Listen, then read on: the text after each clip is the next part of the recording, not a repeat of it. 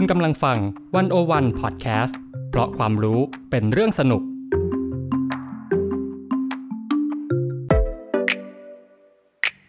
101 in focus เจาะไฮไลท์เด่นเศรษฐกิจสังคมการเมืองทั้งไทยและเทศโดยกองบรรณาธิการ the101.world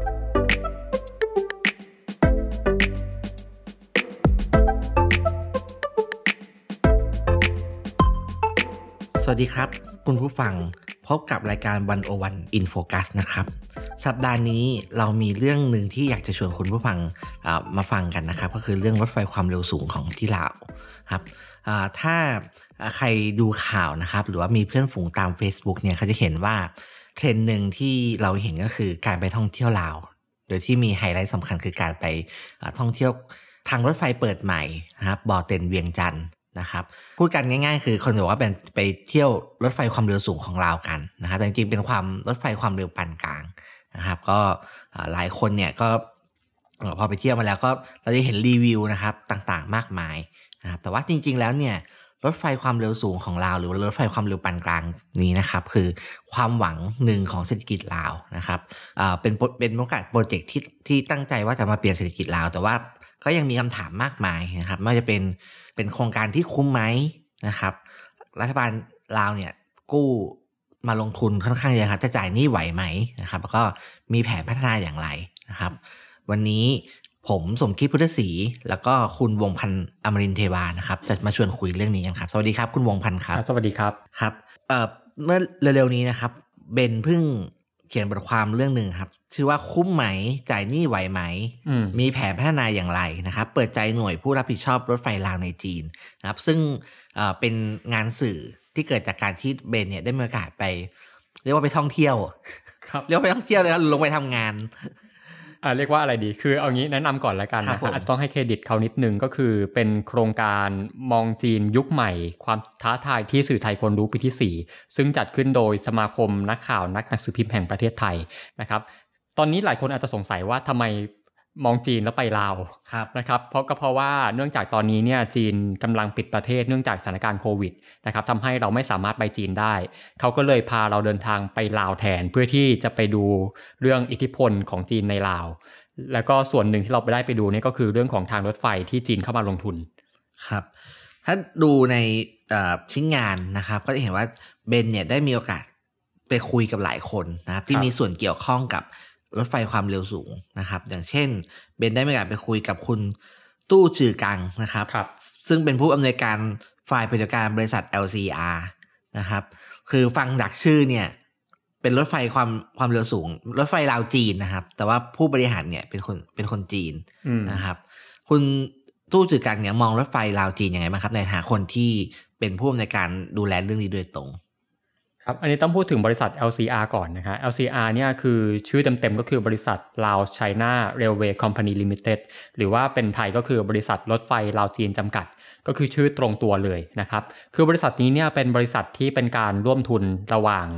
ลาวกับจีนโดยที่จีนลงทุนในสัดส่วน 70% เยอะกว่านะฮะลาวลงทุนในสัดส่วน 30%นะครับก็คือเอาง่ายๆก็คือเป็นการร่วมทุนกันนั่นแหละระหว่าง2ประเทศทีนี้ก่อนจะไปคุยว่าคุณตู้จือกังพูดอะไรบ้างเนี่ยขอแนะนำสั้นๆก่อนว่ารถไฟเส้นทางนี้มัน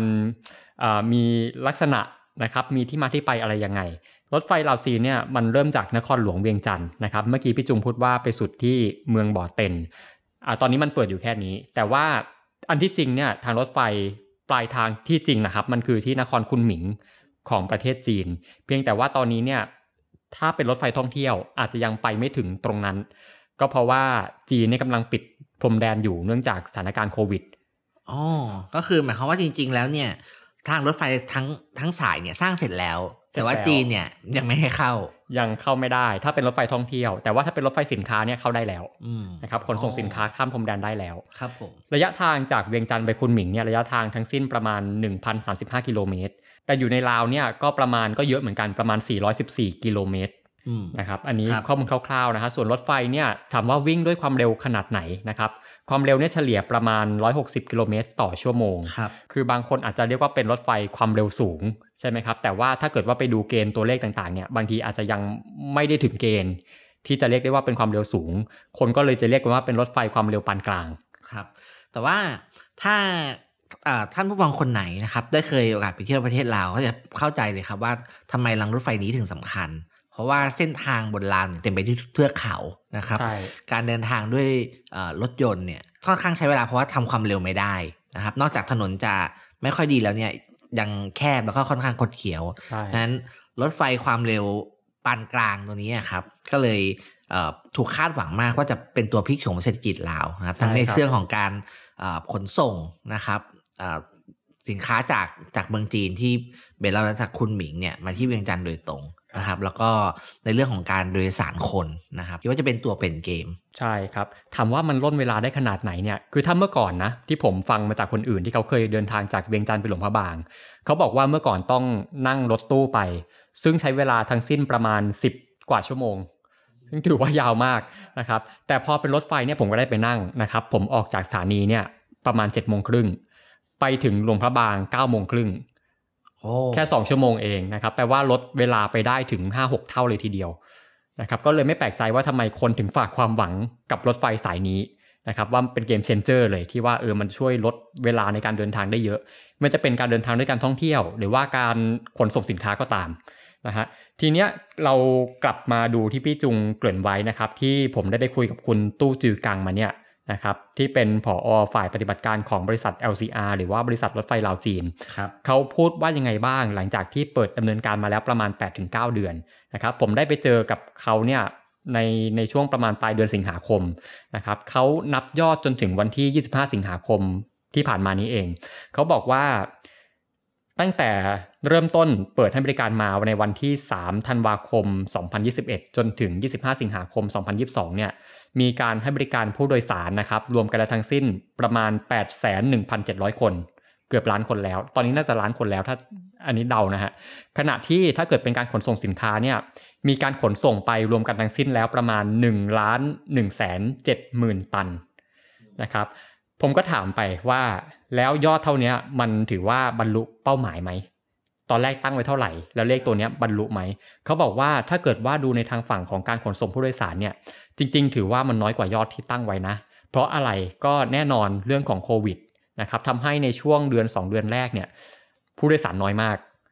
นะครับแต่ว่าหลังจากที่ลาวเริ่มเปิดประเทศรับนักท่องเที่ยวต่างชาติคนเยอะขึ้นมาทันทีเลยนะครับคุณตู้เนี่ยก็ให้ข้อมูลนะฮะว่าถ้าทุกวันนี้หลังจากที่เปิดประเทศแล้วนะครับมีผู้โดยสารเท่าไหร่เขาบอกว่าในวันจันทร์ถึงพฤหัสบดีที่เป็นวันธรรมดานะครับมีผู้เดินทางประมาณวันละ 4,000 คนก็ถือว่าเยอะถ้าเกิดเป็นวันเสาร์นะครับวันศุกร์เสาร์อาทิตย์นะครับก็จะอยู่ที่ประมาณราว 5,000-6,000 คนและยิ่งถ้าเป็นช่วงเทศกาลอีกก็ถึง 8,000 คนต่อวันเลยทีเดียวนะครับขณะที่ว่าทางฝั่งของการขนส่งสินค้าเนี่ยก็ถือว่าบรรลุเป้าหมายอยู่แล้วเพราะว่าสามารถข้ามพรมแดนไปทางจีนได้ครับอันนี้เป็นที่ว่าเป็นหัวใจสำคัญนะครับคือถ้าสมมุติว่าเราลองเอาตัวเลขมาดูนะครับเปิดมาได้ประมาณ9เดือนนะครับก็โดยเฉลี่ยแล้วเนี่ยถ้าเป็นฝั่งผู้โดยสารเนี่ยก็เดือนนึงแล้วก็เกือบเดือนละแสนใช่เกือบเดือนละแสนนะครับซึ่งเท่าที่ฟังคุณตู้จือกันก็คิดว่าคาดหวังมากกว่านี้นะครับส่วนตู้ขนสินค้าเนี่ยทะลุเดือนละแสนตันไปแล้วนะครับอย่าลืมว่าจะมีจุดเปลี่ยนสำคัญอีกจุดหนึ่งก็คือเมื่อไหร่ที่จีนเปิดประเทศนะครับเพราะว่าจีนเปิดประเทศเมื่อไหร่เนี่ยคนจีนเนี่ยต้องออกมาแน่นอนครับก็อันนี้ก็เลยยังต้องรอดูอยู่ว่าพอจีนเปิดประเทศแล้วเนี่ยไอ้เส้นทางรถไฟสายเนี่ยจะคึกคักขนาดไหนนะครับครับถามต่อนะครับว่าแล้วเราเห็นผลดำเนินงานอย่างเงี้ยนะครับถามว่าแล้วมันได้ผลประโยชน์ทางเศรษฐกิจอะไรต่อประเทศลาวนะครับคุณตู้บอกว่าการที่ทางรถไฟนี้เปิดใช้ขึ้นมานะครับมันช่วยให้หลายประเทศที่อยู่คนละภูมิภาคกันเนี่ยมันเกิดการเชื่อมต่อคือผู้ฟังอาจจะต้องลองมาดูแผนที่นะครับว่าจริงๆแล้วเนี่ยรถไฟไม่ได้เชื่อมแค่ลาวกับจีนแต่ว่ามันยังเชื่อมลากลงมาถึงประเทศอื่นในอาเซียนถ้าเกิดว่าลากจากจีนไปก็จะต่อไปถึงยุโรปต่อไปถึงแอฟริกาคือเหมือนเป็นการเชื่อมโลกเข้าด้วยกันนะฮะแล้วแน่นอนขณะที่ลาวเนี่ยเป็นประเทศที่เป็นแลนด์ล็อกคือเป็นประเทศที่ไม่มีทางออกทะเลคือถ้าใครเรียนเศรษฐกิจลาวนะครับอย่างนึงที่ต้องพูดถึงก็คือลาวเป็นประเทศแลนด์ล็อกใช่ครับพอไม่ติดทะเลเนี่ยก็หมายความว่าไม่มีประตูที่เชื่อมสู่โลกเลยถูกครับผมนะท่านจะไป จะไปไหนเนี่ยต้องผ่านเช่นจะส่งออกคือต้องผ่านไทยหรือไม่ต้องผ่านจีนแล้วก็เวียดนามทำอะไรไม่ได้นะครับแต่รถไฟความเร็วสูงเนี่ยจะเปลี่ยนแลนด์ล็อกให้เป็นแลนด์ลิงก์ก็คือจะเปลี่ยนให้ประเทศลาวเนี่ยเป็นจุดยุทธศาสตร์ในการเชื่อมหลายแผ่นดินเข้าด้วยกันใช่ก็อย่างที่พี่จุ้มบอกเลยว่าเป็นเกมเชนเจอร์นะฮะคุณตู้บอกว่าการที่มีรถไฟเนี่ยเป็นประโยชน์ต่อลาวแน่นอนซึ่งจะช่วยยกระดับ GDP ของลาวได้ถึง 2% ต่อปีนะครับก็ถือว่าเป็นตัวเลขที่เยอะนะครับแล้วก็มันก็ยังส่งผลกระทบในทางอ้อมอีกด้วยนะครับอย่างเช่นว่าคุณตู้บอกเลยว่าตั้งแต่ที่ทางรถไฟเปิดดำเนินการมาเนี่ยมันมีการดึงดูดการลงทุนมากระดับหนึ่งเลยนะครับมีหลายธุรกิจหลายร้านค้าเนี่ยหลั่งไหลเข้ามาจับจองพื้นที่ตามแต่ละสถานีรถไฟนะฮะแล้วก็คุณตู้ก็บอกว่าเนี่ยมันก็ยังส่งผลชิ่งไปอีกว่าเนี่ยการที่การลงทุนมันเข้ามาเยอะเนี่ยมันก็ทำให้รัฐบาลลาวสามารถที่จะเก็บภาษีได้มากขึ้นและภาษีตรงนี้ก็จะถูกนำไปพัฒนาประเทศลาวในด้านอื่นๆ คือส่งผลกระทบได้หลายทอดเลยแล้วขณะเดียวกันคุณตู้ก็บอกว่าการมีรถไฟลาวจีนเนี่ยคือเขาก็ยังมีการเพิ่มการจ้างงานได้ด้วยนะครับเพิ่มการจ้างชาวบ้านจ้างคนลาวนี่แหละเข้ามาทำงานในบริษัทนะฮะถือเป็นการสร้างโอกาสงานแล้วก็รวมถึงว่ายังมีเรื่องของการถ่ายทอดความรู้ถ่ายทอดเทคนิคแล้วก็ถ่ายทอดเทคโนโลยีในการบริหารทางรถไฟเนี่ยให้กับประเทศลาวด้วยอันนี้คุณตู้ไม่ได้พูดไว้นะครับแต่ว่าผมลองอ่านเข้ามาเพื่อเติมอีกอย่างนึงที่ทำให้เรียกว่าเป็นประโยชน์ของรถไฟความเร็วสูงนะครับก็คือว่าคือรถไฟความเร็วสูงเนี่ยมันเป็นสัญลักษณ์ของความทันสมัยนะครับแล้วก็ถ้าดูรูปถ่ายในชิ้นงานที่เป็นทำก็จะเห็นว่ารูปทรงรูปลักษณ์เนี่ยเป็นรถไฟที่ดูทันสมัยเลยนะครับทีนี้พอความเป็นสัญลักษณ์ของทันสมัยเนี่ยมันก็เป็นการส่งสัญญาณต่อชาวโลกว่าประเทศลาวเนี่ยพร้อมแล้วที่จะเปิดประตูสู่โลกแล้วก็พร้อมแล้วที่จะแบบปรับตัวเข้าสู่เศรษฐกิจที่มีความทันสมัยมากขึ้นนะครับอันนี้ก็เป็นในเชิงสัญลักษณ์ครับก็รถไฟความเร็วสูงเนี่ยมันก็มีความหมายในแง่นี้ด้วยนะครับครับทีนี้ไปดูเรื่องประโยชน์ทางเศรษฐกิจต่อนะครับขณะที่ผมคุยกับคุณตู้ไปก็ได้อีกมุมนึงผมไปคุยกับอีกคนนึงเหมือนกันนะฮะก็คือคุณสอนศักดิ์ยานสนะนะครับเขาเป็นอดีตรองอธิบดีกรมรถไฟลาวนะครับเป็นอดีตรองอธิบดีแต่ว่าเป็นคนที่มีส่วนรับผิดชอบโครงการมาตั้งแต่เริ่มแรกและก็ยังคงมีบทบาทหลายอย่างอยู่ในกรมรถไฟลาวนะครับคุณสอนศักดิ์บอกว่าโครงการนี้มีประโยชน์ทางเศรษฐกิจแน่นอนนะครับมีผลประโยชน์ทางอ้อมเยอะแยะนะฮะอย่างเช่นเรื่องนึงเลยเขาบอกว่าปัจจุบันเนี่ยเราเจอปัญหาน้ำมันแพงนะฮะเพราะฉะนั้นการใช้รถไฟลาวเนี่ยซึ่งเป็นการใช้พลังงานไฟฟ้านะครับก็ถือว่าจะเป็นการช่วยลดปัญหาเรื่องของการใช้พลังงานและก็เป็นการช่วยลดมลพิษเป็นการช่วยสร้างโลกสีเขียวนะครับและก็อีกอย่างนึงที่ผมบอกไปแล้วว่าเป็นการใช้พลังงานไฟฟ้าเนี่ยต้องอย่าลืมว่าลาวตอนนี้เขาพยายามโพสิชันตัวเองเป็นแบตเตอรี่ของเอเชียแปลว่าอะไรแปลว่าตอนนี้เขาถ้าเกิดว่าใครตามข่าวเนาะจะเห็นว่าเขามีการสร้างเขื่อนเยอะมากนะครับแล้วก็มีการขายไฟฟ้าให้กับหลายประเทศใกล้เคียงนะครับเขาก็คาดหวังว่านี่แหละนี่จะเป็นรายได้อีกทางนึงของเขาแล้วก็เขาเลยบอกว่าเพราะฉะนั้นการมีรถไฟที่ใช้พลังงานไฟฟ้าเนี่ยเราสามารถใช้ประโยชน์จากการเป็นแบตเตอรี่ตรงนี้ได้ครับก็น่าสนใจครับก็คือจะเห็นว่าเวลาที่โครงการเมกะโปรเจกต์อย่างรถไฟนะครับเวลาทำมาเนี่ยคนที่เชียร์หรือว่าคนที่ซัพพอร์ตเนี่ยเขาจะทำให้เห็นว่าไปดูแค่จำนวนผู้โดยสารอย่างเดียวไม่ได้นะครับไปดูว่าขนของอย่างเดียวเท่าไหร่ไม่ได้แต่ว่าให้ดูผลกระทบเชิงบวกหรือว่า spillover ที่มันออกมาไม่เป็นการจ้างงานนะครับการส่งเสริมการท่องเที่ยวหรือว่าการต่อยอดไปยังอุตสาหกรรมอื่นซึ่งในกรณีของเราเนี่ยก็บอกว่าเป็นเรื่องของอุตสาหกรรมไฟฟ้าซึ่งเป็นยุทธศาสตร์ของประเทศอยู่แล้วนะครับแต่ทีนี้ก็อยู่ดีครับโครงการขนาดใหญ่ขนาดนี้นะครับแล้วก็ด้วยรูปแบบการลงทุนเนี่ยที่ชวนให้ถูกตั้งคำถามมากเพราะพึ่งพาจีนค่อนข้างมากใช่ไหมครับเบนได้ก็พูดไปแล้วว่าแบบว่าอย่างบริษัท LCR เนี่ยจีนก็ถือหุ้นอยู่สัก 70% ใช่ไหมครับก็เลยมีคนบอกครับว่ายังไงเนี่ยสิ่งหนึ่งที่เราต้องตอบคำถามได้ก็คือเรื่องกับดักหนี้ครับจะจ่ายหนี้คืนยังไงนะครับมันถึงจะผมเพราะว่าต้องเล่าบริบทก่อนว่าจริงๆจีนเนี่ยมีชื่อเสียงที่ไม่ค่อยดีนะในเรื่องของการไปลงทุน ในโครงสร้างพื้นฐานในประเทศต่างๆใช่ไหมครับเพราะว่าคือไปลงทุนให้เยอะเยอะจนกว่าที่เจ้าของประเทศเนี่ยจะจ่ายคืนไหวเสร็จแล้ววิธีการบังคับใช้นี่ก็คือว่าเข้าไปยึดสิ่งที่ตัวเองสร้างขึ้นมาอย่างที่เกิดขึ้นที่เป็นข่าวโด่งดังมากคือเป็นถ้าเรื่องในศรีลังกานะครับศรีลังกาที่แบบว่าไปลงทุนสร้างแล้วก็ศรีลังกาจ่ายคืนไม่ไหวก็ไปยึดเลยนะครับลาวเองก็โดนคำถามนี้เหมือนกันใช่ครับผมนะครับคือพอผมเผยแพร่บทความนี้ไปทาง Facebook เนี่ยไปแอบดูคอมเมนต์ปรากฏว่าถกเถียงกันดุเดือดมากว่าตกลงแล้วคุ้มหรือเปล่าที่ลาวไปกู้เงินจากจีนมากขนาดนี้เพื่อมาทำโครงการทีนี้ก่อนจะไปดูว่าปัญหานี้ของลาวในเรื่องของการทำทางรถไฟเนี่ยมันขนาดไหนนะครับต้องไปดูโครงสร้างรายได้ไม่ใช่โครงสร้างการเงินโดยรวมของโครงการก่อนนะครับคือโครงการนี้เนี่ยมูลค่าเงินลงทุนทั้งหมดรวมกันประมาณ 5,900 ล้านดอลลาร์สหรัฐนะครับเป็นเงินไทยก็ประมาณเกือบ 200,000 ล้านครับอยู่ที่ว่าคิดว่าเงินไทยอ่อนบาทอ่อนด้วยหรือเปล่าประมาณ 200,000 ล้านตอนนี้3 คูณ 37แล้วนะครับประมาณ 200,000 ล้านแล้วกันนะครับหลายคนอาจจะเข้าใจผิดว่าเนี่ยลาวต้องกู้มาถึง 200,000 ล้านนะครับจริงๆไม่ใช่อันนี้ต้องอธิบายให้เคลียร์ก่อนว่ามันเป็นการแบ่งสรรเงินลงทุนกันนะครับโดยที่จีนเนี่ยลงทุนทั้งสิ้น 70% ขณะที่ลาวเนี่ยลงทุนทั้งสิ้น 30% ทีเนี้ยในส่วนที่เป็น 30% ของลาวเนี่ยก็ไม่ใช่กู้ทั้งหมดอีกนะครับอันนี้ผมอาจจะพูดคร่าวๆนะฮะเดี๋ยวถ้าพูดตรงนี้อาจจะงงอาจจะต้องให้ไปดูแผนผังในบทความเองนะครับอันนี้คร่าวๆก่อนละกันว่ามันจะมีส่วนที่ลาวต้องกู้มาทั้งหมดจริงๆเนี่ยนะครับที่เป็นภาระหนี้สินของลาวเนี่ยจากโครงการรถไฟจีนลาวนะครับก็คือประมาณ 1,500 ล้านดอลลาร์สหรัฐนะครับอันนี้ที่ต้องกู้มากับอีกส่วนหนึ่งที่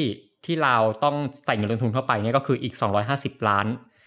ดอลลาร์สหรัฐซึ่งเป็นเงินจากงบประมาณของลาวเองตรงนี้จะไม่ได้กู้แต่ว่าใช้เงินงบประมาณของลาวเองนะฮะ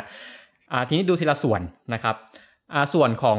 ส่วนนี้ก่อนส่วนที่เป็น250ล้านดอลลาร์สหรัฐที่ใช้เงินของงบประมาณแผ่นดินลาวเนี่ยก็มีการถามคุณสอนศักดิ์เหมือนกันว่ามั่นใจไหมว่าจะใช้ได้ว่าจะจ่ายได้ถ้าเกิดเป็นก้อนนี้เนี่ย250ล้านเนี่ยคุณสอนศักดิ์บอกว่าเราจะเอาเงินที่มาจ่ายจากไหนนะครับเขาบอกว่าก็จะเป็นเงินที่มาจากการเก็บภาษีของนักลงทุนชาวจีนที่เข้ามาลงทุนในลาวซึ่งก็คาดว่าจะเก็บได้ปีละ50ล้านดอลลาร์สหรัฐแปลว่าส่วนนี้เนี่ย5ปีจะจ่ายหมดถ้าเป็นไปตามแผนนะครับ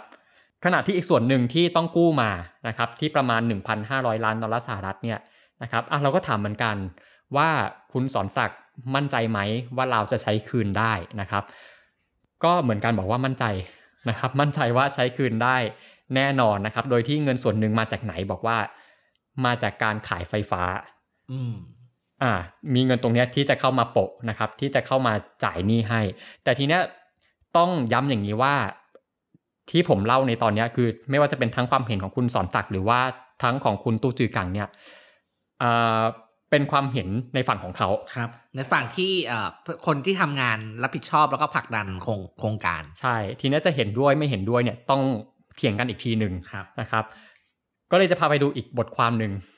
ของพี่สุภลักษณ์กาญจนขุนดีนะครับคุณสุภลักษณ์เนี่ยเขียนบทความในชื่อเรื่องวิกฤตเศรษฐกิจลาวท่ามกลางการแข่งขันภูมิรัฐศาสตร์โลกก็พูดถึงปัญหานี้นะครับเมื่อกี้นี้ผมบอกว่า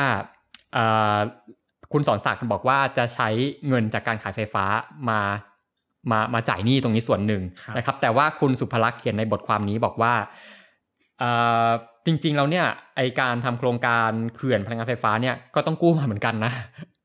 นะครับมันก็เลยเป็นคำถามอยู่ว่าเอาแล้วมันก็เป็นปัญหาหนี้ซ้ำซ้อนนะฮะครับก็อยากจะเสริมนิดนึงครับก็ในบทความของพี่สุภลักษณ์นี่ก็คือตั้งคำถามเกี่ยวกับเรื่องวิกฤตเศรษฐกิจลาวโดยตรงนะครับซึ่งก็พูดง่ายคือว่าวิกฤตนี้สิแล้วก็ไปกู้เงินจีนเยอะเกินไปเนี่ยเป็นปัญหาไหมนะครับซึ่งโอเคในบทความก็จะมีรายละเอียดนะครับมีข้อมูลหลายชุดนะครับที่ซ้อนเห็นว่าการเป็นหนี้ของลาวเนี่ยโดยเฉพาะการเป็นหนี้กับจีนเนี่ยค่อนข้างน่ากังวลนะครับแต่ว่าสิ่งที่พี่สุรัสควรตั้งคำถามก็คือว่าแล้วเราจริงๆแล้วเรามีทางเลือกมากน้อยขนาดไหนในการทำโครงการแบบนี้นะครับเพราะว่าจริงๆแล้วถ้าไปดูนะครับพี่สุรัสได้ทำให้เห็นนะครับว่าจริงๆแล้วถ้าพูดถึงว่าคู่ค้าอันดับหนึ่งของประเทศลาวเนี่ยค คือไข่จริงๆแล้วไทยเนี่ยครับคือคู่ค้าลำหนึ่งของลาวนะครับแต่เพียงแต่ว่าถ้าถามว่าไทยเนี่ยอยากจะไปลงทุนในรถไฟความเร็วสูงไหมก็คือของเราเองเรายังไม่ต้องไปกู้มาลงทุนเหมือนกันนะครับนั้นไทยก็ไม่ลงทุนไม่ได้ถ้าที่มองไปที่มหาอำนาจอื่นๆของโลกนะครับอย่างเช่นจริงๆถ้าจะบอกว่าคู่แข่งอันดับหนึ่งของจีนในเวทีโลกก็คือสหรัฐอเมริกาใช่ไหมครับแต่ว่าสหรัฐอเมริกาเนี่ยก็ชัดเจนว่าไม่ลงทุนโครงสร้างพื้นฐานในลาวแน่นอนนะครับเพราะว่าความสัมพันธ์เนี่ยห่างไกลกันมากนะครับหรือว่าอีกประเทศหนึ่งที่ไปลงทุนโครงสร้างพื้นฐานในประเทศอื่นๆเช่นญี่ปุ่นนะครับก็ไม่มีข่าวปรากฏว่าอยากจะลงทุนในลาวนะครับเวียดนามเองเป็นคู่ค้าที่สำคัญของลาวเหมือนกันนะครับแต่ก็สถานะก็คล้ายๆไทยก็คือไม่มีศักยภาพในการจะลงทุนฉะนั้นในแง่นี้ครับในแง่ของทางเลือกจริงๆเนี่ยลาวเองก็ไม่มีทางเลือกมากนักถ้าอยากจะลงทุนในโครงการขนาดใหญ่แบบนี้ใช่ครับคือประเด็นที่พี่สุภลักษณ์พูดเนี่ยก็คือว่าจีนนะครับถือว่าเราอาจจะมองว่าจีนเนี่ยสามารถให้ความช่วยเหลือได้เป็นรูปธรรมมากที่สุดนะครับอย่างทางรถไฟที่เกิดขึ้นสายนี้เนี่ยก็เกิดขึ้นเพราะการร่วมทุนกับจีนนะครับขณะที่ประเทศอื่นๆเนี่ยไม่เคยมีใครทำให้เขาได้แล้วอย่างที่ผมบอกว่าประเทศลาวเป็นประเทศแดนล็อกเพราะฉะนั้นการมีทางรถไฟแบบนี้เนี่ยมันจำเป็นมากๆซึ่งลาวก็มองเห็นประโยชน์ตรงนี้ว่าการมีเนี่ยมันอาจจะคุ้มมากกว่าเสียก็ได้นะครับแล้วก็อย่าลืมว่าที่เบนได้เล่าให้ฟังช่วงต้นนะครับว่ารถไฟที่เชื่อมจากเวียงจันทร์ไปบ่อเต็นไปถึงคุนหมิงนะครับแล้วมันจะเชื่อมกับที่อื่นเชื่อมโลกนะครับไปถึงไอ้ยูเรเซียยุโรปเนี่ยจริงๆมันคือโปรเจกต์ใหญ่ของจีนก็คือตัว Belt and Road Initiative นะครับนั่นหมายความว่าประเทศลาวเนี่ยรู้ไหมว่าการลงทุนมีความเสี่ยงถ้าดูจากทั้งหมดเนี่ยคิดว่าเห็นอยู่ว่าความเสี่ยงคืออะไรนะครับแต่ว่าคำถามที่สำคัญกว่าคือว่าเรามีทางเลือกมากขนาดไหนเราเองก็คิดว่าอาจจะไม่ได้มีทางเลือกมากขนาดนั้นนะครับอันนี้ผมย้อนนิดนึงกลับมาพูดเรื่องไฟฟ้านะครับพี่สุภลักษณ์ยังพูดอีกเหมือนกันนอกจากที่ว่าโครงการไฟฟ้าจะมาจากการกู้เหมือนกับโครงการรถไฟเนี่ยพี่สุภลักษณ์ยังชี้ให้เห็นว่าตัวการขายไฟฟ้าของเราเนี่ยทุกวันนี้ก็ยังจริงๆนะยังถือว่ายังไม่ได้เยอะขนาดนั้นนะครับโอเคผลิตเยอะก็จริงแต่ว่าการขายเนี่ยก็ยังมีเพียงประมาณ 2,000 ล้านดอลลาร์สหรัฐนะครับซึ่งพี่สุภลักษณ์มองว่ามันอาจจะยังไม่ถือว่าเป็นกอบเป็นกำขนาดนั้นนะครับแล้วพี่สุภลักษณ์ก็บอกว่าเนี่ยจริงๆลาวก็ต้องกำลังมองหาตลาดใหม่ๆที่ไกลออกไปอย่างเช่นสิงคโปร์ซึ่งสิงคโปร์เนี่ยเริ่มมีดีลกันแล้วแต่ว่าก็ยังขายกันได้น้อยอยู่นะครับก็เลยยังไม่แน่ใจว่าตกลงแล้วรายได้จากการขายไฟฟ้าเนี่ยจะมาโปะตรงนี้ได้มากขนาดไหนนะครับถ้าถามว่าสุดท้ายแล้วเนี่ยลาวจะมีความสามารถในการจ่ายหนี้ให้จีนได้ไหมนะครับไม่มีใครตอบได้สุดท้ายต้องรอดูในวันนั้นครับแล้วก็เพิ่มอีกนิดนึงนะครับก็คือต้องเข้าใจว่าไอโครงการอย่างรถไฟฟ้าลาวจีนเนี่ยเป็นโครงการขนาดใหญ่นะครับใช้เวลาในการทำโครงการนี่ถือว่าเร็วนะครับเพราะว่า6 ปีนะครับถ้าลองคิดถึงประเทศไทยที่ คิดจะทำรถไฟความเร็วสูง นะครับตอนนี้ไม่ถึงไหน6ปีเนี่ยถือว่าเร็วแล้วอย่างไรก็ตามหมายความว่าโครงการนี้เกิดขึ้นก่อนที่โลกจะเจอโควิดนะครับก่อนที่โลกจะรู้ว่ามีสงครามรัสเซียกับยูเครนนะครับอันนี้เป็นความเสี่ยงที่ไม่อาจคาดเดาได้นะครับแล้วก็เราก็ยังไม่รู้ว่าโลกหลังจากโควิดจีนเปิดประเทศนะครับแล้วก็สงครามรัสเซียยูเครนเนี่ยมันจะคลี่คลายไปทางไหนซึ่งสถานการณ์ที่ไม่แน่นอนนี่ครับมันจะส่งผลกระทบอย่างมากต่อโครงการขนาดใหญ่ของจีนนะครับเมื่อกี้ในบทความของเบนนะครับก็เล่าให้ฟังว่าจริงๆแล้วขนาดการลงทุนทั้งหมดของรถไฟลาวจีนเนี่ยมีขนาดประมาณ 8% ของ GDP ลาวครับซึ่งถือว่าเป็นโครงการที่ใหญ่มากนะครับฉะนั้นถ้ามันมีปัญหาหรือว่าไม่ประสบความสำเร็จก็อาจจะลุกลามกลายเป็นวิกฤตได้ครับอีกอย่างหนึ่งที่คนกังวลก็คือกังวลว่าแล้วผลประโยชน์จากโครงการเนี่ยจะตกถึงประชาชนจริงหรือเปล่านะครับตอนแรกๆเลยที่รถไฟออกมาเนี่ยมีหลายคนที่สร้างวาทกรรมบอกว่าคนลาวเงินเดือนน้อยไม่มีเงินขึ้นรถไฟนะครับเราก็ถามคุณสอนศักดิ์เรื่องนี้ว่าคิดยังไงนะฮะคุณสอนศักดิ์บอกว่าเนี่ยเขาก็รู้กระแสข่าวนี้นะครับเพราะจริงๆกระแสข่าวนี้ที่พูดกันในไทยเนี่ยดังมากในลาวเหมือนกันเป็นที่วิจารณ์ในลาวเหมือนกันซึ่งคุณสอนศักดิ์บอกว่าทุกวันนี้ก็ไม่ได้เป็นแบบนั้นนะครับถ้าเกิดว่าดูสภาพปัจจุบันเนี่ยก็เต็มทุกวันนะครับก็แปลว่าคนลาวก็มีเงินมาขึ้นรถไฟนะครับเพราะฉะนั้นเนี่ยคุณสอนศักดิ์บอกว่า รงนี้ไม่มีปัญหานะครับแล้วก็อีกอย่างนึงถ้าเกิดว่าดูราคาค่าตั๋วรถไฟเนี่ยที่บางคนอาจจะบอกว่าแพงเนี่ยถ้าเกิดว่าเทียบกับหลายประเทศนะครับคุณสอนศักดิ์บอกว่าก็ยังถูกกว่าหลายๆประเทศนะครับแล้วเราก็ยังเห็นว่าคนลาวก็ยังขึ้นได้เยอะแยะมากมายนะครับแต่ว่าก็ต้องเข้าใจว่าราคาเท่านี้เนี่ยคือมันไม่ใช่ว่าเป็นการโดยสารแบบไปเช้าเย็นกลับทุกวันขนาดนั้นนะครับแต่ว่าเป็นการโดยสารตามโอกาสอาจจะไปตามเทศกาลหรือว่าตามวันหยุดศุกร์เสาร์อาทิตย์แค่นั้นนะครับซึ่งคุณสอนศักดิ์บอกว่าถ้าเกิดว่าสมมุติราคาเท่านี้แต่ว่าเป็นการจ่ายแบบไปเช้าเย็นกลับทุกวันเนี่ยโอเคอันนี้อาจจะแพงเกินไปแต่ถ้าเป็นการใช้ในงานแบบนี้เนี่ยใช้ในการท่องเที่ยวหรือว่าใช้ในการไปตามโอกาสไปกลับไปเยี่ยมญาติอย่างเงี้ยคุณสอนศักดิ์บอกว่าเนี่ยก็ make sense นะครับมันไม่ใช่ราคาที่แพงเกินไปเลยสำหรับคนลาวนะครับครับก็เราก็ได้เห็นนะครับตามภาพข่าวว่าถ้าเป็นช่วงเทศกาลนะสงกรานต์ปีใหม่เนี่ยจริงๆคนก็แน่นใช่ครับครับก็อันนี้ก็ต้องดูกันนะครับว่าในระยะยาวเนี่ยการบริการเนี่ยจะคนลาวเนี่ยจะเข้าถึงได้อย่างสม่ำเสมอไหมนะครับช่วงแรกก็อาจจะว่าเฮ้ยของใหม่ต้องลองนะครับแต่ว่าในระยะยาวเนี่ยก็คงต้องดูกันว่าคนจะใช้สม่ำเสมอไหมแล้วจำนวนลูกค้าเนี่ยจะเพิ่มขึ้นหรือเปล่าแล้วก็รถไฟนี่มันจะถูกขยายไปยังไงทีนี้อยากชวนเบนคุยต่อครับในฐานะคนที่ไปลองของจริงมาแล้วนะครับพอไปลองใช้จริงเนี่ยในฐานะที่เบนเองก็มีโอกาสได้เดินทางไปหลายประเทศในโลกนะครับเห็นรถไฟลาวแล้วประเมินยังไงครับโอ้โหถ้าเกิดว่าตามตรงนะก็คือมันทันสมัยมากนะครับคือพอไปถึงเนี่ยคือทุกอย่างมันดูใหม่หมดเลยดูใหม่ดูสะอาดนะครับดูทันสมัยหมดเลยแล้วก็ตัวรถไฟเนี่ยก็ถือว่าคือไม่ได้ต่างจากในจีนหรือในญี่ปุ่นเท่าไหร่นะครับก็แล้วก็ที่ประทับใจมากเนี่ยก็อย่างที่ผมบอกไปก็คือมันสามารถพาเราจากเมืองนึงไปอีกเมืองนึงเนี่ยในเวลารวดเร็วมากซึ่งประหยัดเวลาการเดินทางได้เยอะมากนะครับแต่ว่าที่คนวิจารณ์กันเยอะเนี่ยก็คือเรื่องของการจองตั๋วที่มันมีความยุ่งยากมากนะครับแต่ว่าอันนี้ส่วนตัวผมเนี่ยตอนที่ผมไปกับกลุ่มเนี้ยมีคนจัดการเรื่องตั๋วให้เพราะฉะนั้นผมจะไม่เจอปัญหานี้แต่ว่าหลายๆคนที่เป็นนักท่องเที่ยวที่เดินทางไปด้วยตัวเองแล้วไปหาตั๋วเอาหน้างานเนี่ยจะค่อนข้างลำบากแล้วนะครับจะต้องเล่าถึงปัญหาตรงนี้นะครับซึ่งเป็นปัญหาใหญ่มากเหมือนกันของระบบจองตั๋วของรถไฟจีนลาวเนี่ยว่ามันเกิดอะไรขึ้นครับก็ขออนุญาตโฆษณานิดนึงครับเบนเองเขียนเล่าเรื่องนี้ไว้แล้วนะครับในบทความเรื่องธุรกิจรับจองตั๋วรถไฟโอกาสเศรษฐกิจใหม่จากรถไฟลาวกับแผนธุรกิจสุดโรแมนติกในวันที่ยังจองออนไลน์ไม่ได้ครับผมอันนี้เล่าคร่าวๆแล้วกันนะว่าตอนนี้ระบบจองตั๋วมันเนี่ยเจอข้อจำกัดอะไรนะครับอย่างแรกเลยจองออนไลน์ไม่ได้จริงๆ อันนี้มันคลาสสิกครับคือรถไฟความเร็วสูงทันสมัยมากใช่แต่จองออนไลน์ไม่ได้จองออนไลน์ไม่ได้นะครับแต่เอาจริงๆนะจริงๆมีระบบออนไลน์ซึ่งจองผ่านแอปได้แต่ว่าถ้าไปดูในแอปเนี่ยมันต้องลงทะเบียนด้วยเบอร์ของลาวเท่านั้นแล้วก็ต้องกรอกที่อยู่ในลาวแปลว่าคนที่จองได้เนี่ยต้องเป็นคนลาวนะครับถ้าเกิดว่าเราเป็นต่างชาติเนี่ยเราอยากจะจองก่อนเดินทางไปเนี่ยลำบากไม่ได้แล้วคือเพราะฉะนั้นเนี่ยเราต้องไปจองตอนที่เดินทางไปถึงที่ลาวเท่านั้นแล้วเราก็ไม่รู้ได้ว่าวันที่เราไปเนี่ยคนมันจะเยอะขนาดไหนแล้วก็ข้อจำกัดอีกอย่างหนึ่งก็คือว่าเราจองล่วงหน้าได้ไม่เกิน3วันทำให้เราไม่สามารถที่จะวางแผนล่วงหน้าได้นานขนาดนั้นอย่างสมมติว่าโอเคเราจองตั๋วเครื่องบินไว้ล่วงหน้าเดือนนึงแต่ทีเนี้ยเราจะไม่รู้ว่าแล้วรถไฟล่ะ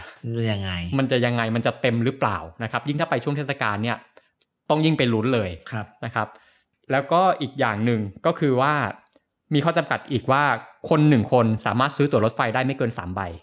ครับโอ้รู้สึกยุ่งยากมากเลยครับยุ่งยากมากฟังแล้วไม่อยากไปแล้วก็จะมีปัญหาถ้าเกิดสมมติเราไปกลุ่มใหญ่ล่ะ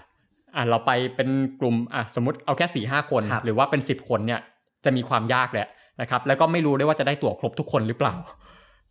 ครับคือถ้าฟังเบนพูดนะครับก็ถ้าเราเป็นคนลาวเราก็จะคิดแน่นอนว่างั้นเปิดธุรกิจรับจองตั๋วดีกว่าถูกคนลาวหลายคนคิดอย่างนี้นะครับแล้วก็เปิดขึ้นมาจริงๆนะครับผมไปเวียงจันทร์หลวงพระบางเนี่ยก็เจอธุรกิจแบบนี้เยอะแยะมีป้ายโฆษณาเต็มไปหมดเลยนะฮะผมก็ตอนที่เดินอยู่หลวงพระบางเนี่ยไปสะดุดตากับร้านอยู่ร้านนึงนะครับเป็นป้ายสีเหลืองๆเลยขึ้นว่ารับจองปีรถไฟนะฮะปีก็คือตั๋วนะครับผมก็ว่างๆอยู่ก็เดินเข้าไปคุยนะครับก็คุยกับเขานะฮะว่าคิดยังไงถึงมาเปิดบริการตรงนี้นะครับแล้วก็ผลอะไรเป็นยังไงเขาก็บอกว่าเนี่ย ที่เขามาเปิดเนี่ยก็เพราะเห็นว่าระบบการจองตั๋วเนี่ยมันยุ่งยากมากจริงๆเขาบอกเลยว่าพอเปิดขายตั๋วปุ๊บเนี่ยบางทีนะไม่เกิน30นาทีเนี่ยตั๋วหมดนะครับนักท่องเที่ยวบางคนเนี่ยไปต้องไปลุ้นเอาหน้าเคาน์เตอร์ว่าจะได้หรือไม่ได้แล้วหลายคนก็ไม่ได้นะครับซึ่งพอไม่ได้เนี่ยมันทำให้แผนการเดินทางของเขาเนี่ยมันรวนไปหมดนะครับบางทีคนจองตั๋วเครื่องบินไว้แล้วแต่ไม่สามารถเดินทางไปได้ทันตกเครื่องก็มีปัญหานี้เกิดขึ้นนะครับคุณผมให้นามสมมติว่าชัยคนนี้นะฮะเขาก็บอกว่าเนี่ยเขาเห็นปัญหาตรงนี้ก็เลยเห็นช่องว่างก็เลยมาเปิดธุรกิจตรงนี้ซึ่งหลายๆคนที่มาเปิดธุรกิจนี้เนี่ยเขาก็คิดอย่างนี้เหมือนกันนะครับขณะที่นอกจากคุณชัยที่ผมไปคุยเนี่ยผมก็คุยกับอีกคนหนึ่งที่เขาเปิดรับจองตั๋วเหมือนกันแต่เป็นคนนี้เป็นคนไทยที่ทำธุรกิจในลาวมายาวนานนะครับคือเมื่อก่อนเนี่ยอาจจะไม่ได้ทำธุรกิจเกี่ยวกับการท่องเที่ยวหรืออะไรเลยแต่พอเห็นว่ามีรถไฟมาเนี่ยก็มองเห็นช่องทางตรงนี้ว่านักท่องเที่ยวเนี่ยอยากได้ความชัวร์ในการเดินทางนะครับทำให้หลายคนเนี่ยตัดสินใจว่าเขาจะไม่อยากไปลุ้นหน้างานดีกว่านะฮะมาใช้บริการพวกเนี้ยมีโอกาสได้ที่อาจจะแน่นอนกว่าครับนะครับทีนี้จะถามเพิ่มเติมครับว่าในเมื่อจองออนไลน์ไม่ได้ใช่ไหมครับหรือต่อให้ไปเปิดร้านที่นู่นเนี่ยก็ต้องจองไม่ได้อยู่ดีเพราะว่ามันก็จองได้แค่3ใบอะไรเงี้ยแล้วคนที่ทำธุรกิจรับจองออนไลน์เนี่ยเขามีวิธีการในการจองตัวยังไงถ้าสมมติว่าเราอยากได้สัก 30-40 คนอะไรเงี้ยครับตรงนี้สนุกพี่จุ๊บครับนะครับคือแน่นอนว่าธุรกิจรับจองตั๋วเนี่ยก็หนีไม่พ้นข้อจำกัดตรงนี้เหมือนกันนะฮะจองออนไลน์ไม่ได้เหมือนกันแล้วก็จองได้แค่ไม่เกินคนละ3ใบเหมือนกันเพราะฉะนั้นวิธีการก็คลาสสิกเลยต้องจ้างคนไปจองนะครับถามว่าจ้างใครแล้วใครที่ไปจองล่ะก็คือจ้างชาวบ้านที่อยู่ใกล้ๆสถานีรถไฟนั่นแหละนะครับคนที่มีบ้านแถวนั้นเนี่ยจ้างเขาไปต่อคิวให้นะครับแล้วความยากอยู่ตรงนี้ว่าคือการเปิดขายตั๋วรถไฟเนี่ยมีเวลา3รอบนะฮะมีรอบเช้าคือ 6:50 รอบบ่ายคือ 2:30 รอบค่ำคือ 2:00 นทีนี้ถ้าเกิดว่าจะได้ตั๋วแน่นอนว่ามันต้องไปตอนเช้าครับนะครับสมมุติเราอยากได้ตั๋วอีก3วันข้างหน้าเราก็ต้องไปล่วงหน้า3วันแล้วถ้าอยากได้แน่นอนอีกก็ต้องไปตอนเช้าซึ่งไปถึงเนี่ยสมมติเปิด 6:50ถ้าเกิดว่าคุณไปถึง 6:50 เลยเนี่ยก็ไม่ได้เพราะว่าคนไปต่อคิวกันอยู่แล้วต้องไปตั้งแต่คืนก่อนหน้าใช่เพราะอาจจะไม่ถึงคืนก่อนหน้าแต่ว่าอาจจะไปตั้งแต่เช้ามืดนะครับต้องไปล่วงหน้าสัก 2-3 ชั่วโมงเพราะฉะนั้นเนี่ยก็ต้องจ้างคนไปจองเนี่ยตั้งแต่ประมาณ 4:00 นครับนะครับ 4:00 น 5:00 นบอกว่าต้องให้คนไปต่อคิวแล้วครับแล้วทีเนี้ยถามว่าจะต้องจ้างคนไปกี่คนนะครับก็ขึ้นอยู่กับจำนวนออเดอร์ที่ได้รับซึ่งเขาจะจองพอดีคนไม่มีขาดไม่มีเกินก็ต้องคำนวณดูว่าสมมติในวันนี้ได้ออเดอร์มา6คนก็อาจจะต้องจ้างไปสัก2คนนะครับหรือถ้าได้เยอะหน่อยก็จะต้องจ้างคนไปเยอะซึ่งผมถามคุณชัยที่เป็นคนลาวในหลวงพระบางเนี่ยเขาบอกว่ามันเคยมีช่วงที่มันเยอะมากเนี่ยเขาต้องจ้างคนถึงวันละ20คนก็มีเหมือนกันนะครับแล้วอีกปัญหาหนึ่งก็คือว่าบางทีจำนวนคนเนี่ยมันต้องเผื่อเหลือเผื่อขาดไว้ด้วยนิดนึงเพราะว่ามันจะมีเคสที่ว่าบางคนได้บางคนไม่ได้หรือว่ามันจะมีความสับสนอยู่ว่าที่ผมบอกว่าได้คนละ3ใบเนี่ยแต่พอบางทีไปเคาน์เตอร์จริงเนี่ยปรากฏว่าบางคนได้แค่2บางคนได้แค่3ได้ไม่เท่ากันคือไม่มีอะไรการันตีเลยว่าเราจะได้เต็มโควต้าได้3ใบใช่ครับใช่ครับเนี่ยเป็นความยุ่งยากมากทำให้มันก็สร้างความปวดหัวให้กับคนทำธุรกิจเหมือนกันไม่ใช่ว่าง่ายๆนะครับแล้วก็แน่นอนว่าการที่จ้างคนไปต่อคิวเนี่ยก็ต้องจ่ายค่าจ้างให้เขานะครับซึ่งส่วนมากเนี่ยอันนี้ผมถามคุณบีที่เป็นคนไทยนะครับคุณบีนามสมมุตินะฮะที่เป็นคนไทยในลาวเนี่ยเขาบอกว่าเด็ดราคาแต่ละคนเนี่ยแล้วแต่เขาจะเรียกแต่โดยทั่วไปโดยเฉลี่ยจะอยู่ที่ใบละ 70-80 บาทแต่ถ้าช่วงไหนเป็นช่วงพีคช่วงเทศกาลเนี่ยก็จะขออัพราคาขึ้นเป็น100บาทอาจจะอยู่ประมาณนี้นะครับแล้วก็ราคาเนี้ยก็จะบวกเข้าไปจากหน้าตั๋วเวลาที่ไปขายต่อให้กับลูกค้านะครับเพราะฉะนั้นเนี่ยคือแน่นอนว่าจองกับเอเจนต์ก็จะแพงกว่าไปจองหน้าตั๋วเองแต่ว่ามันก็จะได้ความชัวร์เพิ่มระดับหนึ่งครับนะครับแต่ทีนี้ถามว่าชัวร์เลยไหมนะฮะชัวร์แน่ๆไหมถ้าเกิดว่าใช้บริการธุรกิจพวกนี้ต้องบอกเลยว่าก็ไม่แน่อีกนะครับมันก็มีปัญหาว่ามันมีเคสที่เคยไม่ได้เหมือนกันนะครับแต่ว่าโอเคว่าเขาพยายามทุกทางให้มันได้ครับนะครับแต่พอทีนี้ถามว่าทำไงให้มันได้นะฮะพยายามทุกทางนี่คือทำยังไงถามคุณชัยที่อยู่ในลาวเขาบอกว่า เขามีวิธีหนึ่งก็คือว่าบางทีเนี่ยต้องให้คนไปคอยสแตนบายอยู่ที่สถานีนะครับเพราะว่าบางทีจะมีกรณีที่ว่ามีคนยกเลิกตั๋วแล้วมันก็จะมีตั๋วเหลือกี่ใบก็จะมีการขึ้นประกาศบนกระดานว่าในเที่ยวนี้ตั๋วเหลือเท่านี้ก็ต้องรีบเข้าไปชาร์จเลยนะครับรีบเข้าไปชาร์จขอซื้อตั๋วหรือไม่อย่างนั้นก็อาจจะต้องไปหาเพื่อนหรือว่าหาเอเจนซี่ที่รู้จักไปขอซื้อต่อมาอีกทีหนึ่งเนี่ยพยายามทุกทางให้หาให้ได้แต่มันก็มีเคสที่หาไม่ได้จริงๆนะครับถามว่าแล้วถ้าเกิดหาไม่ได้จริงๆเนี่ยทำยังไงนะครับถามคุณชัยบอกว่าไม่ได้จริงก็ต้องคืนเงินเขาแหละนะครับว่าต้องยอมรับตามนั้นนะฮะผมก็คุยกับอีกคนนึงถามคุณบีเหมือนกันคุณบีที่เป็นคนไทยนะครับบอกว่าของพี่ยังไม่เคยได้ไม่ครบนะครับได้ที่ผ่านมาได้ครบตลอดแต่ว่า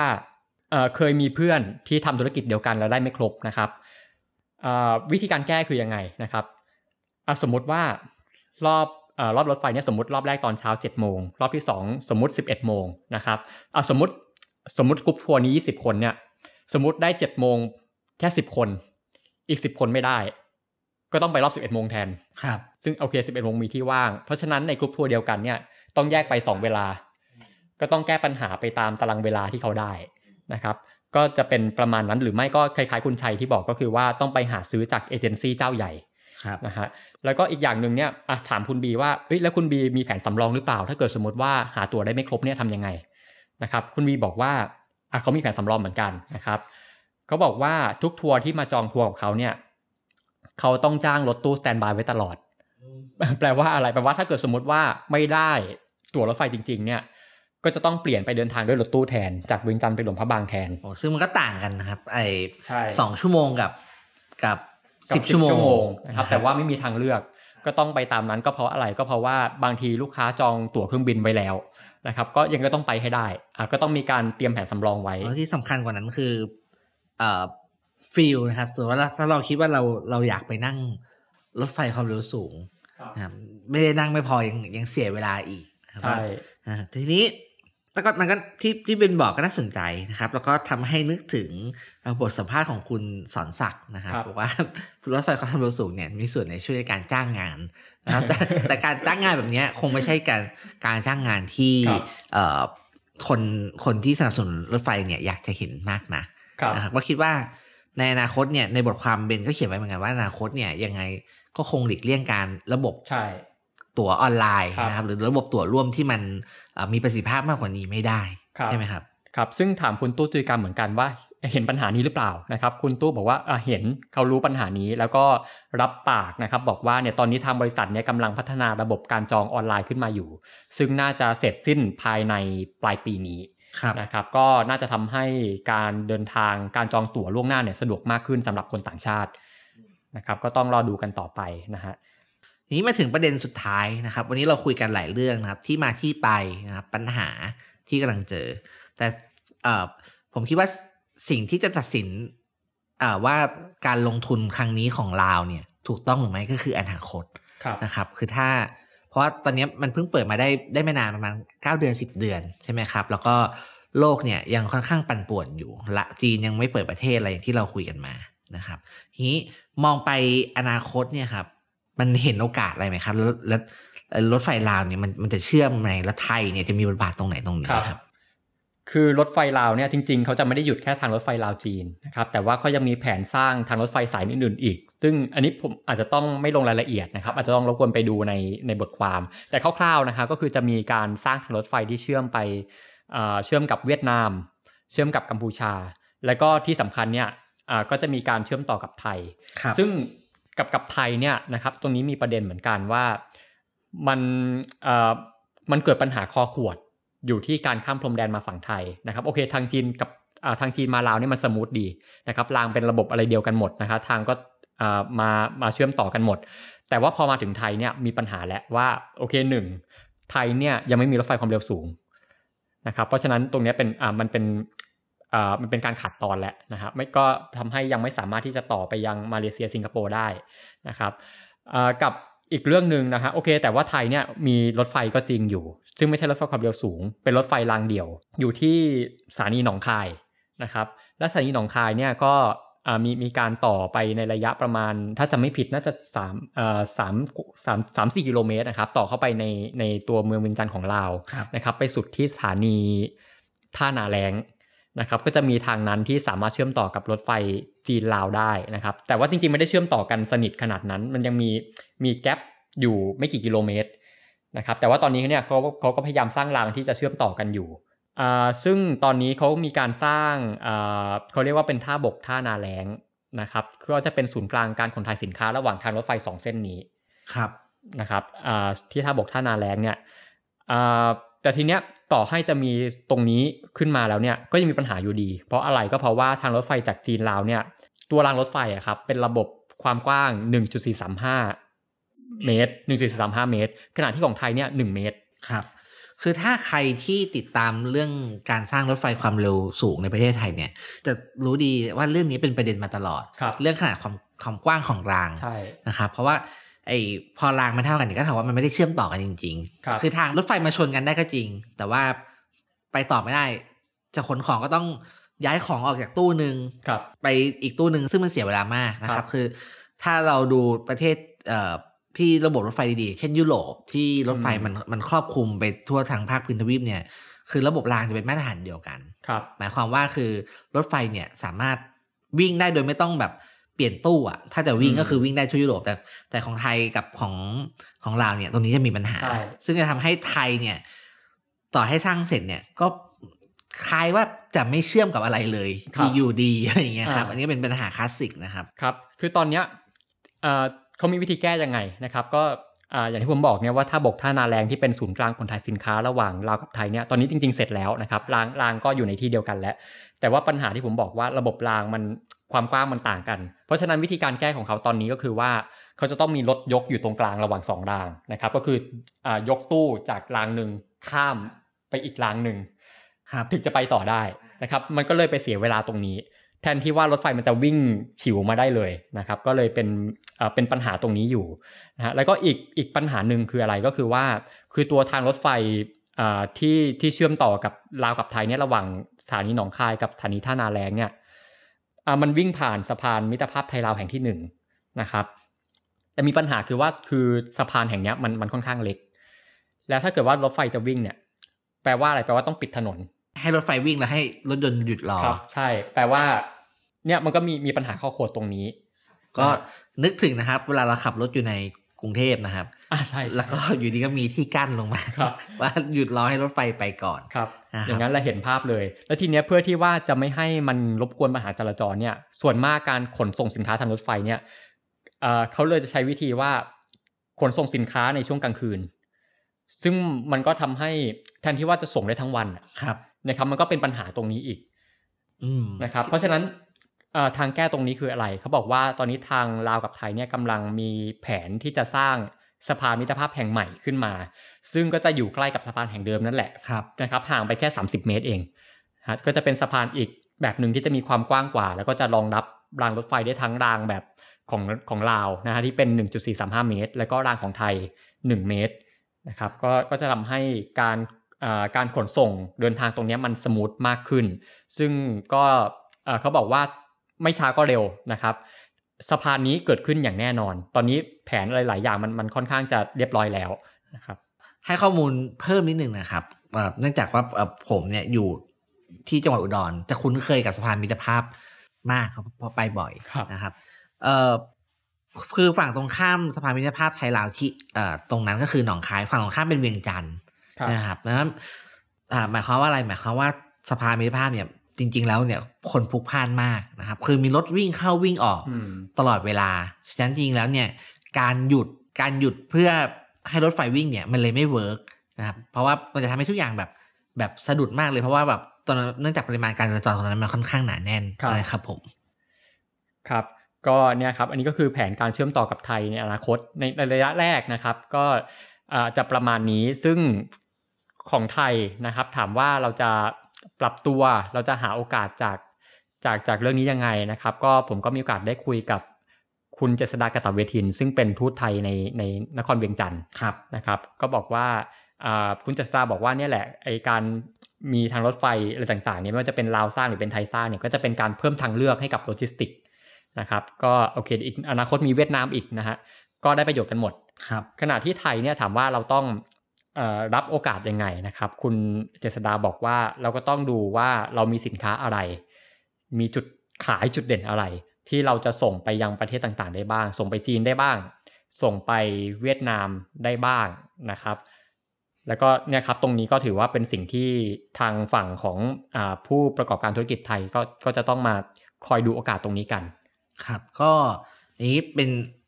เสริมนะครับอยู่ที่อยู่นอกบทความของเบนก็คือว่าจริงๆเมืองที่จะมีโอกาสนะครับจากรถไฟความเร็วสูงแล้วก็หรือว่ารถไฟที่เชื่อมระหว่างไทยไปลาวออกจีนได้ไปเวียดนามได้ก็คือเมืองที่อยู่ชายแดนเมืองอย่างอุดรหนองคายนะครับที่จริงๆปกติเมืองเหล่านี้เนี่ยก็ค้าขายแล้วก็คือส่วนหนึ่งก็ค้าขายกับกรุงเทพใช่ไหมครับซึ่งเป็นเมืองใหญ่แต่อย่างนึงที่เขาหันหน้ามองไปเนี่ยก็คือเวียงจันทร์นะครับถ้าโครงสร้างพื้นฐานตรงนี้มันเกิดขึ้นได้จริงเนี่ยหัวเมืองตอนนี้ก็จะมีโอกาสเติบโตอีกเยอะมากนะครับผมครับแล้วก็เรื่องของการขนส่งสินค้าเนี่ยคุณเจษฎาก็บอกว่าในช่วงปีหน้าเนี่ยเราน่าจะได้เห็นการขนส่งสินค้าอย่างเช่นพวกผักผลไม้นะครับส่งทางรถไฟเนี่ยเราน่าจะเห็นมากขึ้นแน่นอนเพราะว่าอะไรก็เพราะว่าโอเคตอนนี้อาจจะยากอยู่เพราะว่าจีนมีนโยบาย Zero Covid ทำให้การขนส่งข้ามพรมแดนเนี่ยมันค่อนข้างจะค่อนข้างไปติดกฎระเบียบหรือว่าต้องผ่านการตรวจสอบอะไรหลายอย่างแต่อนาคตเนี่ยหลังจากที่ว่านโยบาย Zero Covid ผ่านพ้นไปนะครับเราก็อาจจะได้เห็นการขนส่งสินค้าทางรถไฟเนี่ยที่มันสมูทมากขึ้นนะครับแล้วอีกอันหนึ่งที่ผมคิดว่าเราน่าจะเห็นนะครับก็คือทางเลือกในการเดินทางของผู้คน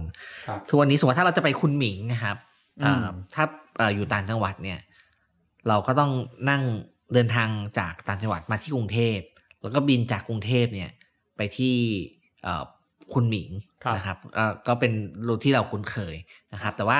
ลองคิดว่าในอนาคตเนี่ยคนที่อยู่แถวอุดรหนองคายเนี่ยเขามีทางเลือกนะถ้าอยากไปเที่ยวคุนหมิง